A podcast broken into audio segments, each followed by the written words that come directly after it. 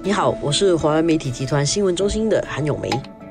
你好，我是新闻中心副采访主任何希薇。今天我们来谈的问题呢是早报啊星期三的封面有个报告啊显示我国一般居民的购买力是亚洲第一，C O 啊香港啊因为购买力下跌导致这个社会的不安，相当多的矛盾。排亚洲第一啊，这个到底有什么意义呢？怎么算这个购买力？它购买力其实有一个计算的一些指数，一篮子的东西，这里面有十样，那十样是构成那个生活费高与否的十样东西啦。里面就包括了这个食品和非酒精饮料，这个是第一项。第二项呢就是酒精饮料跟烟。烟第三就是衣服，第四就是房屋，主要可能是租金或者是公房的钱啊，还有水电费啊，这是第四。第五呢就是你的一些日常开销跟女佣费用。第六呢是医药费，第七是交通费，第八是娱乐消闲的费用，第九是教育费，第十是其他的一些小的东西了。嗯。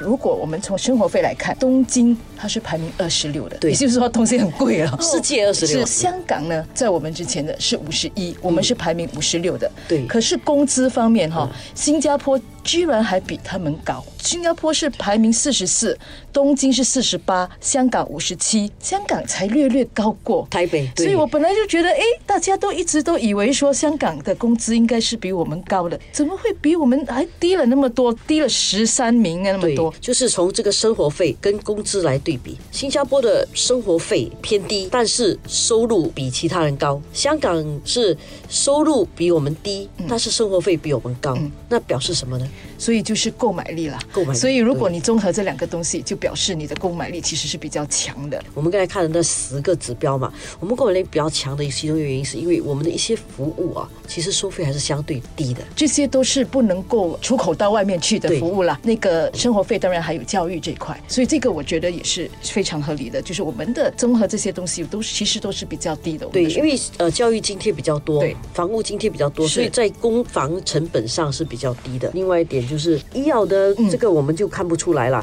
但是至少我们可以知道，我们的一些食品价格肯定是低的。因为有小贩中心小咖啡店这些嘛。对嘛，，因为你到世界其他的地方去的话，如果没有小贩中心，你很难用这样的价格吃到这样的日常的食品。嗯。所以这个每天帮你省一两块钱，甚至是三五块钱，其实省起来就很多了。所以你的整个那个购买力就就提高了。当然，很多人会说了，我们的工资比较高，但是很多其实是公积金都不可以拿来用的，有什么用呢？所以，但是我们也不要忘记，公积金也是导致我们这个住房这方面的整个成本是比较低的。听起来我们新加坡的这个整体的这个收入跟开销的比较是比很多地方幸福的，因为你的收入世界排第四十四，亚洲排第一，然后开销呢、嗯是世界排五十六，就用我们的同事杨文讲，第一世界的收入，第三世界的开销，嗯这样的话购买力就强了。啊这个我们讲的有点夸张啦，但是这两者之间呢，还是有个差距的话，你的购买力就强。最怕的就是倒过来，第一世界的开销，第三世界的收入，那就会很糟糕。是。我们的服务那些不可以外销的那些服务的收费是偏低的，对当然这个是好事啦。无论维修什么东西啦，你剪个头发都是比人家便宜的对。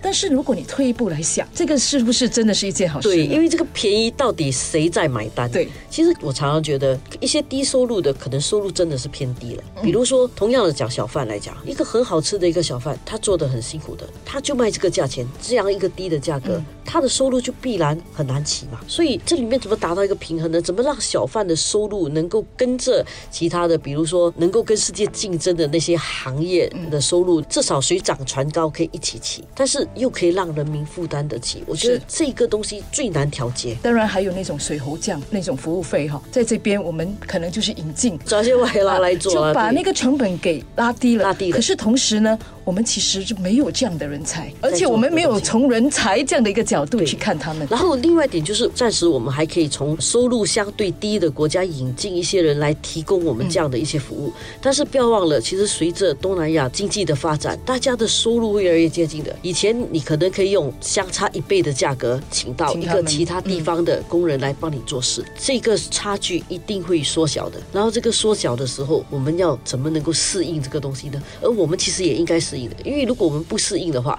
我们一直去挤压收入低的人的，对他们就越来越不能够提升他们的生活水平。对，这样我们社会就会造成一个压力，一个张力，动乱可能也就这么会起来了。所以，我们也就是能够明白说，政府为什么这些年来都非常的重视这一块，就是在引进这个外来劳工这方面，可能就比较收紧这样子。